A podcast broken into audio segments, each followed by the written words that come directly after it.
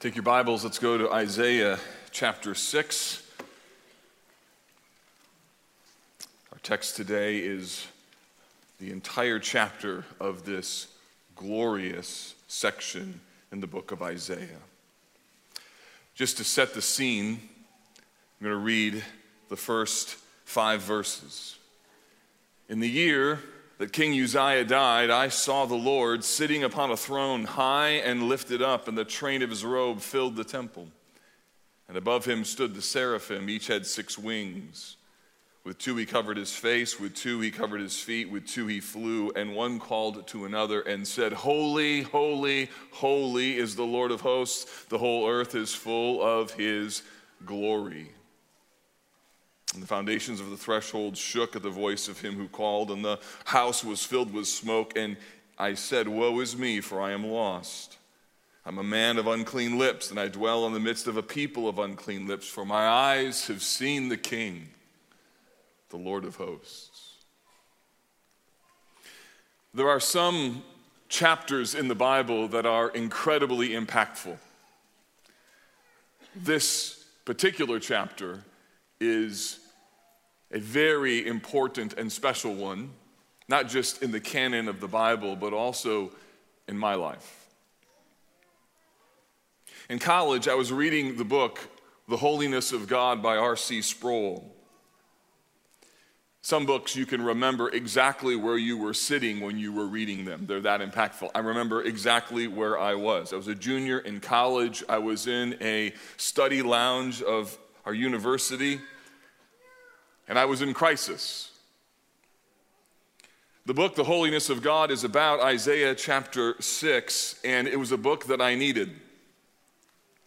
Sarah, my wife, and I, before we were married, we were dating in college, and we had just broken up. Candidly, our relationship had become so internally focused that I would describe it as idolatrous. By that I mean the problem was that we needed each other more than we needed God. And our relationship deteriorated.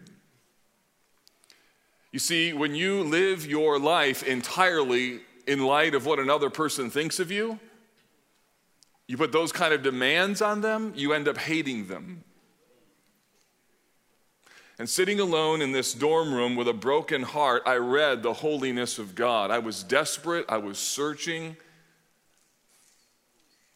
And this particular chapter stunned me with the glory of God and how idolatrous my heart had become. The contrast between this vision and where I was broke me. Sproul writes that in an encounter in the wee hours of a morning in a chapel in his college experience, the Lord summoned him and he met with the Lord. He writes this I was in a posture of prayer, but I had nothing to say. I knelt there quietly, allowing the sense of the presence of a holy God to fill me. An icy chill started at the base of my spine and crept up my neck, and fear swept over me. I fought the impulse to run from the foreboding presence that gripped me. Terror passed, but it soon followed by another wave. It was the flooding of my soul with unspeakable peace, a peace that brought instant rest and repose to my troubled spirit. I wanted to linger there, to say nothing, to do nothing, simply to bask in the presence of God. That moment was life transforming. Something deep in my spirit was being settled once and for all. This moment, from this moment, there could be no turning back. I was alone with God, a holy God. That vision in Isaiah 6 changed me. It eventually changed my outlook on nearly everything. After several months, God restored my relationship with Sarah, actually gave us a new relationship centered on satisfaction with God. And getting the holiness of God and His glory in the right place was life changing. That's what I hope happens for you today as you see what we have here in this chapter. Beholding creates becoming. What you see empowers who you are. And a vision of God's glory and receiving His grace can lead to a new level of freedom and living on mission. Isaiah 6 was a watershed moment for me. And when I think about this text and I think about what God did in my own soul and what I want Him to do in your soul, the equation looks something like this. When you see glory and you get grace from God, there is a motivation to go and live on mission. In fact, I would argue that if you try and go without grace and glory, it won't work. But when you understand the glory of God and understand the power and the beauty of His grace, there's a freedom to live and serve and be everything God intends for you to be. So today we're going to unpack these three words glory, grace, and go.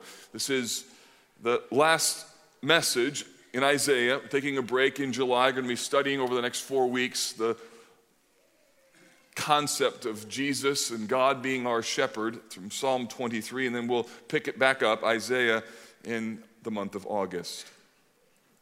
So, first, the idea of glory. Verse 1 In the year that King Uzziah died, I saw the Lord sitting upon a throne, high and lifted up, and the train of his robe filled the temple. So there is this glorious vision of who God is, but there's a context in which Isaiah is living, just like you.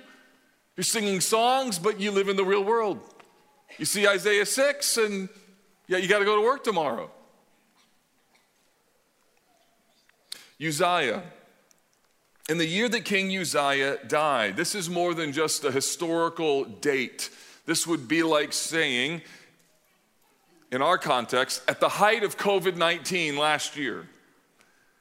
More than a date, it's, it's an era with everything that's involved. Uzziah was a good king. He reigned for 52 years. Now, don't just hear that number, feel that number. That would be like having the same president beginning in 1969 until now. That kind of reign would create an era in a nation's history. And such was the rule of Uzziah. His reign was marked by prosperity, by security, by all kinds of advancements, and also spiritual vitality. If you want to know the whole story, look at Second Chronicles 26. Sadly, though, Uzziah, at the very last moment in his reign, makes a terrible decision. Second Chronicles 26 tells us that when he was strong, he grew proud to his destruction.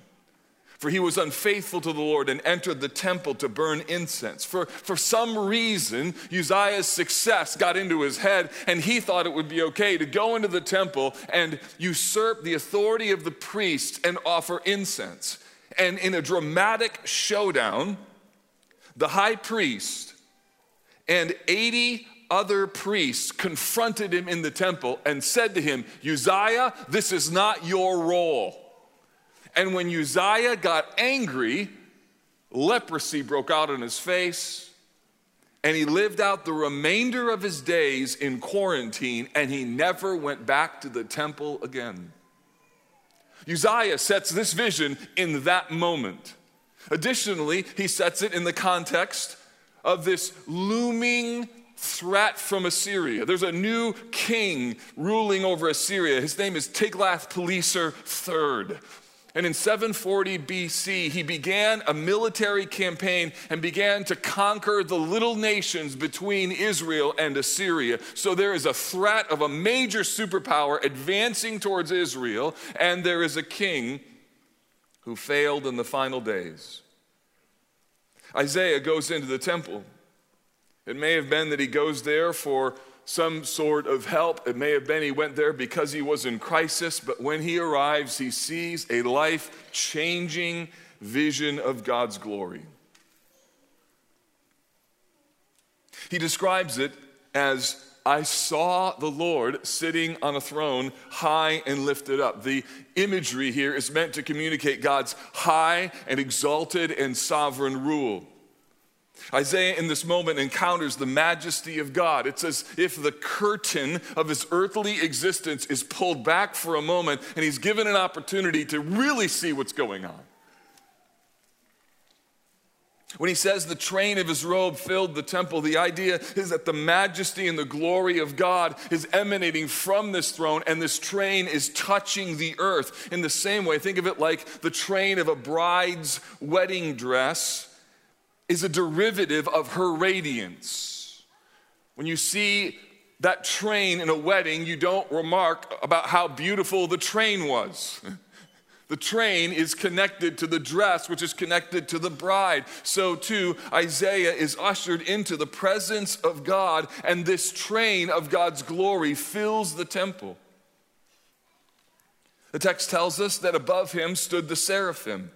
These are angelic creatures who are the guardians of God's glory. Their name literally means burning ones. And think of this with wings that cover the face and wings that cover the feet, they look like flames of fire standing above the throne of God. And as they fly, with two other wings, they call to one another back and forth. One song that they sing over and over and over and over. It is holy, holy, holy is the Lord of hosts. The whole earth is full of his glory. And this is the, the music that is surrounding God's throne. This, this is the statement that captures the essence of what God is like. One word, one statement, one character quality holy. It means brightness. The word holy means unapproachableness, it means separateness. Holy means that God is not like human beings. Holy is the unique moral majesty of God. And it is why this vision is so glorious. It is because of the word holy.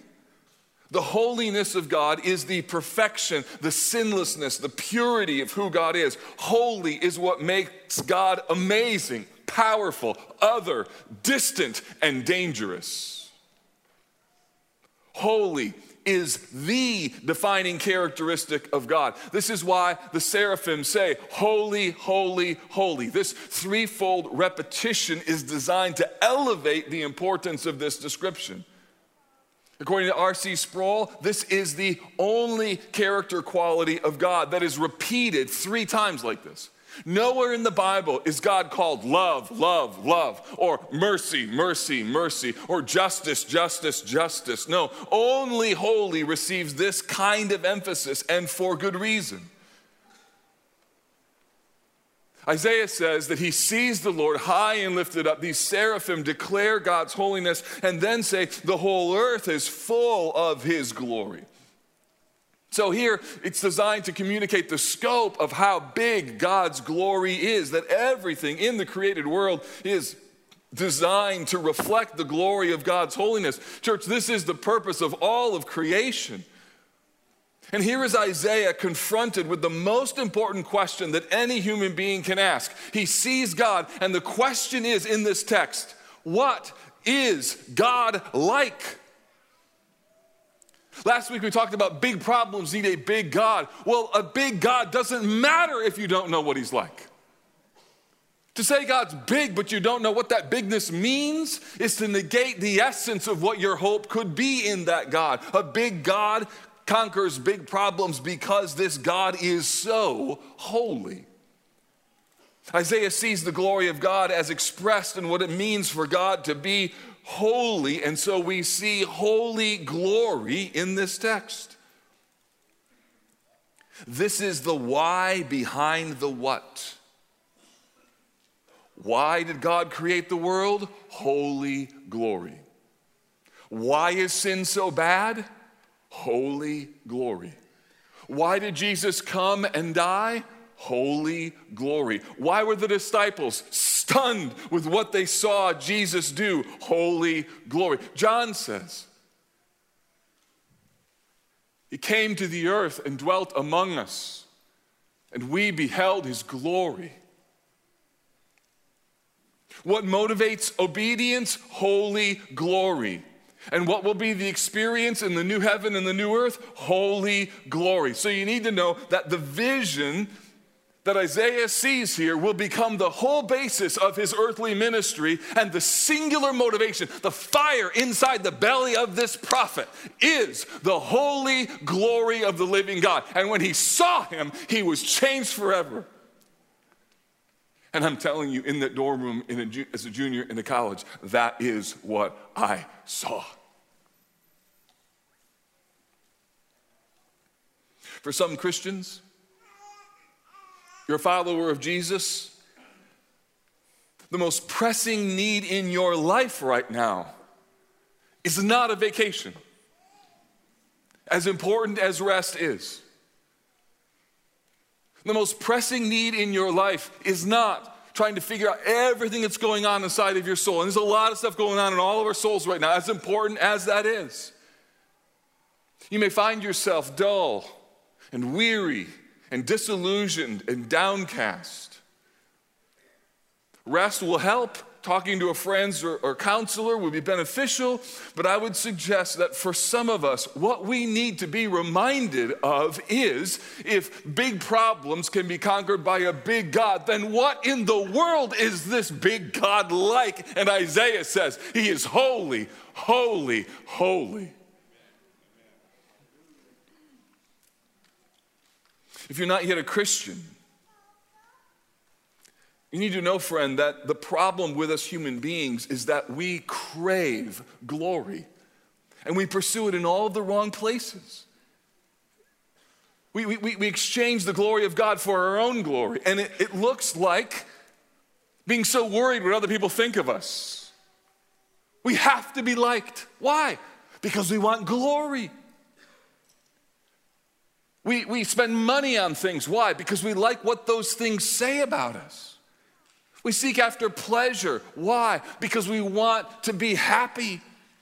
We seek after autonomy. Why? Because we want to rule our own lives. And the message of the Bible is that this doesn't work because there is no one else who is holy, holy, holy. There is nothing else that has this kind of glory. And when you understand that this is what God is like, it changes everything. So, glory, look what happens next. We see grace. Verse 4 The foundations of the thresholds shook at the voice of him who called, and the house was filled with smoke. So notice thresholds and smoke. What are thresholds? Thresholds are the things you walk into. What does smoke do? It, it obscures the vision. So the idea is that the very access to the holy God is being hindered, preventing Isaiah from seeing and preventing from anyone else from entering. And everything about this scene is designed to create a sense of awe even good fear. Isaiah is witnessing here something otherworldly, something mind blowing, something heartbreaking.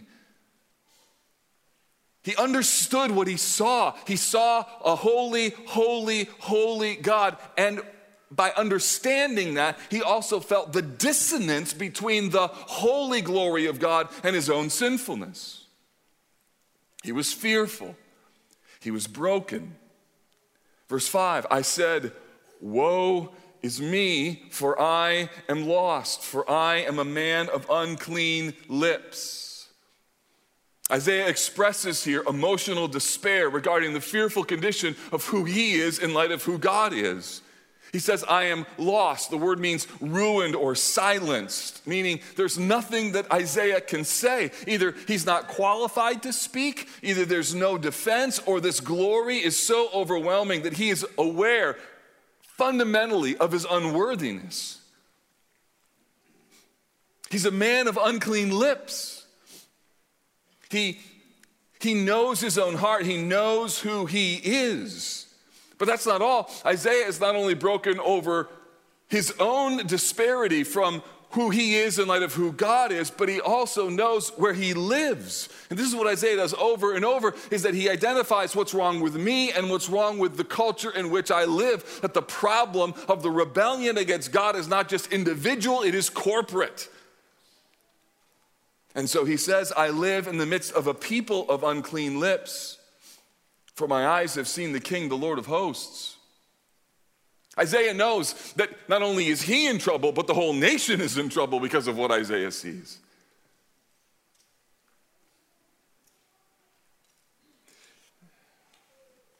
Something glorious then happens next. Out of Isaiah's plea, verse 6, here comes grace. Then one of the seraphim flew to me, having in his hand a burning coal that he had taken with tongs from the altar, and he touched my mouth and said, Behold, this has touched your lips, your guilt is taken away, and your sin is atoned for.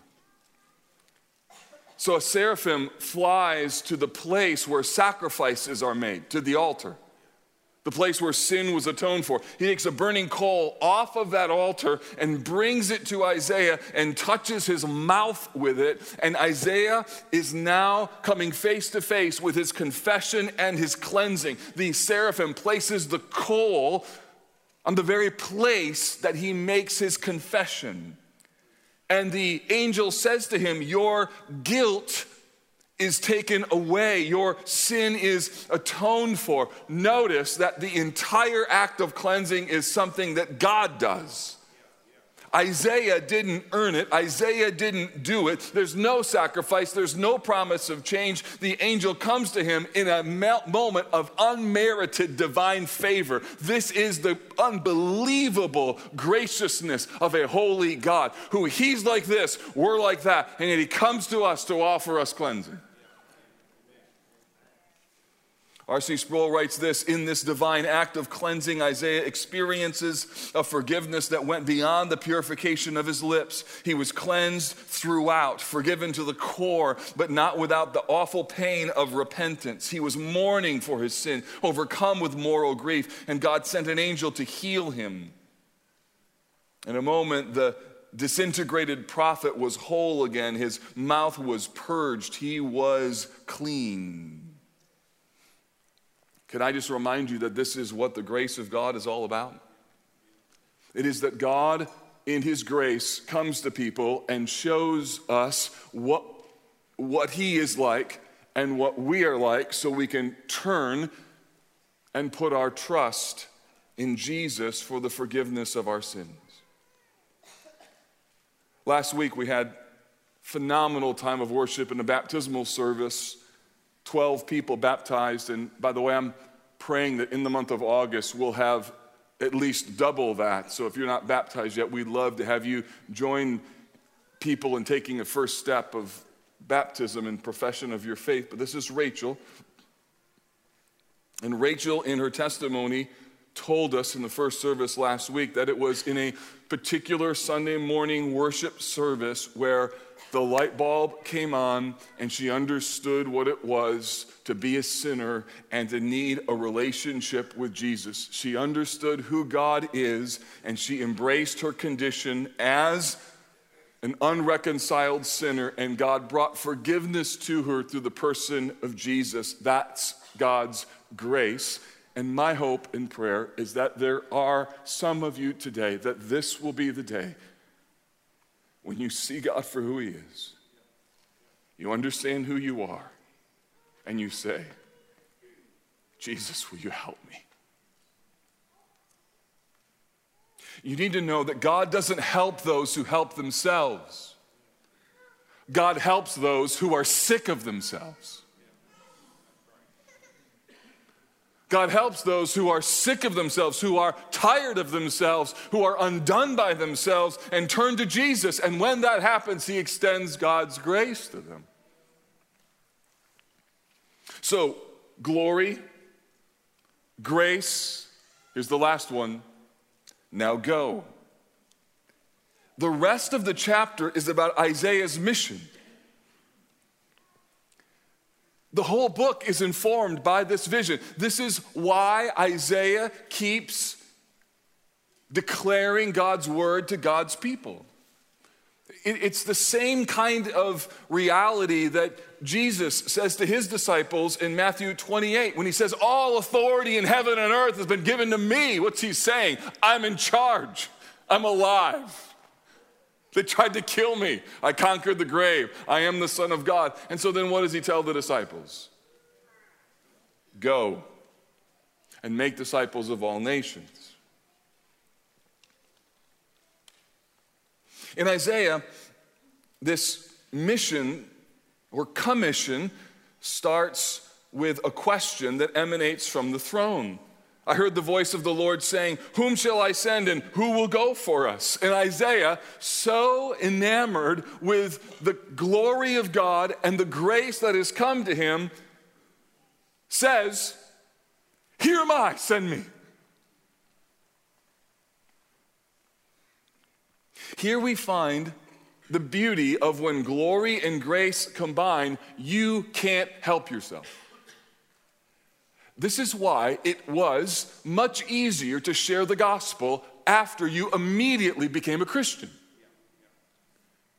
Because the glory and grace were so hot in your soul, you didn't give a rip what anybody thought of you. All you knew is, I was a, I'm a sinner and I met Jesus, and this is gonna be socially awkward, but I'm gonna tell you about it. I know we don't know each other, but I found forgiveness. And then somehow over time, we become so accustomed to that reality and we begin to teach one another that that's just what new Christians do. No. That's what happens when you get too far removed from a vision of who God is. Isaiah volunteers he knew nothing of the mission, nothing of the outcome, nothing of the challenges. All he knew was this My eyes have seen the King, the Lord of hosts. His sin was purged. And Isaiah volunteers I will go, send me. And then here's his mission God says, Go and say to this people, keep on hearing, but do not understand. Keep on seeing, but do not perceive. Make the heart of this people dull and their ears heavy. Blind their eyes, lest they see with their eyes and hear with their ears and understand with their hearts and turn and be healed. Note that. Isaiah's vision of God and his receiving of grace doesn't lead to what you and I would normally describe in our humanity as a very successful ministry. Instead, Isaiah's prophetic role will not be marked by widespread national humility or conviction or change. No, the, the audience instead and the calling that Isaiah receives is going to be marked by dull hearts, heavy ears, blind eyes. Isaiah is going to be an instrument of divine judgment through his prophetic ministry. Now, the people will eventually change. God will have his way with them. They will return. They will have hearts turned back to him. But Isaiah is never going to see this happen. Understanding the nature of this calling, Isaiah then laments. He says in verse 11, How long, O Lord? Like a week? How long will I have this ministry? Isaiah isn't questioning God's decision. He's wrestling with the weightiness of this. And God replies, Until the cities lie waste without inhabitant and houses without people, and the land is a desolate waste, and the Lord removes people far away, and the forsaken places are many in the midst of the land. And though a tenth of it remain, it will be burned again like a terebinth or an oak whose stump remains when it is felled. The holy seed is its stump. The people of God are about to experience divine discipline, and in order for that to happen, God needs a worldly nation like Assyria and Babylon, and He also needs a prophet like Isaiah. He needs a spokesman who will warn God's people. And Isaiah is going to be the instrument through which God will deliver a very important message to his people, but they will not listen to him during his lifetime. And the rest of the book of Isaiah charts the course and records the words that he says in fulfillment of that very mission. The people didn't listen, divine discipline came. And Isaiah never saw the people of God turn. But here's the thing his mission was not primarily about the outcome with the people. His mission was primarily about the vision that he saw from God and what it meant to live in light of that vision. Isaiah's ministry wasn't fueled by the results he desperately longed for, it was fueled by the vision of the glory and the grace of God. That's what gripped him. You see, glory and grace empower people to go and do hard things. When you know what God is like and when you've been touched by His grace, you have deeply grounded hope.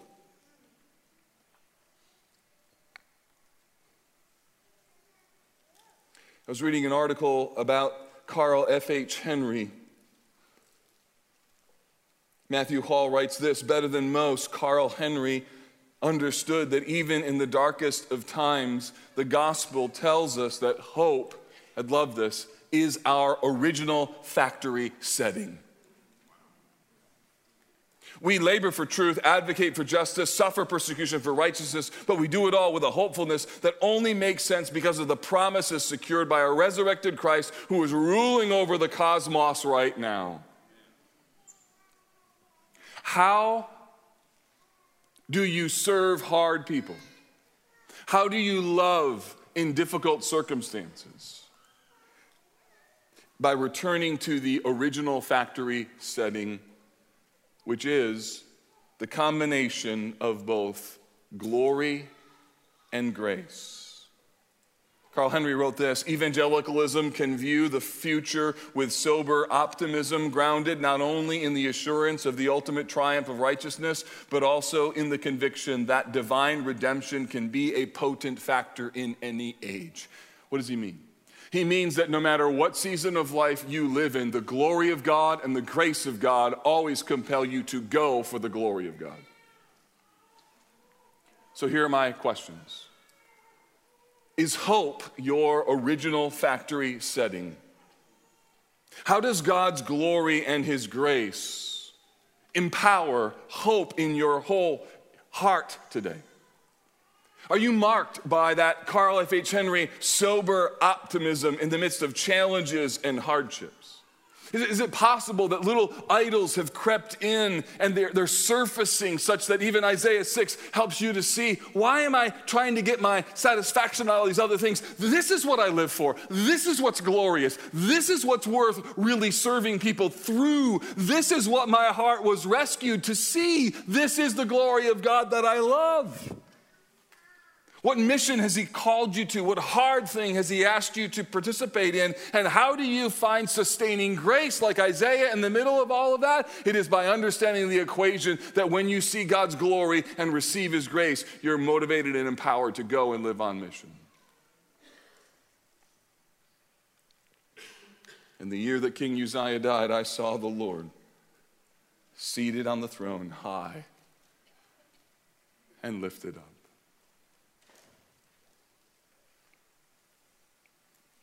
Lord Jesus, we pray that this vision, this glorified picture of the holiness of God would serve as a motivator for us to follow you in the moment when life is hard and painful and challenging. Thank you that this motivates us to be serious in our walk with you, to follow you through difficulties and to find perseverance because of what we see. So, Lord, strengthen us through this text today. Conquer the idols that would persuade us to try and live in another manner and make us a people who see your glory even now. Remind us, capture us, or renew us so that we could have the hope that we need in order to faithfully follow you. And we pray this in Jesus' name. Amen.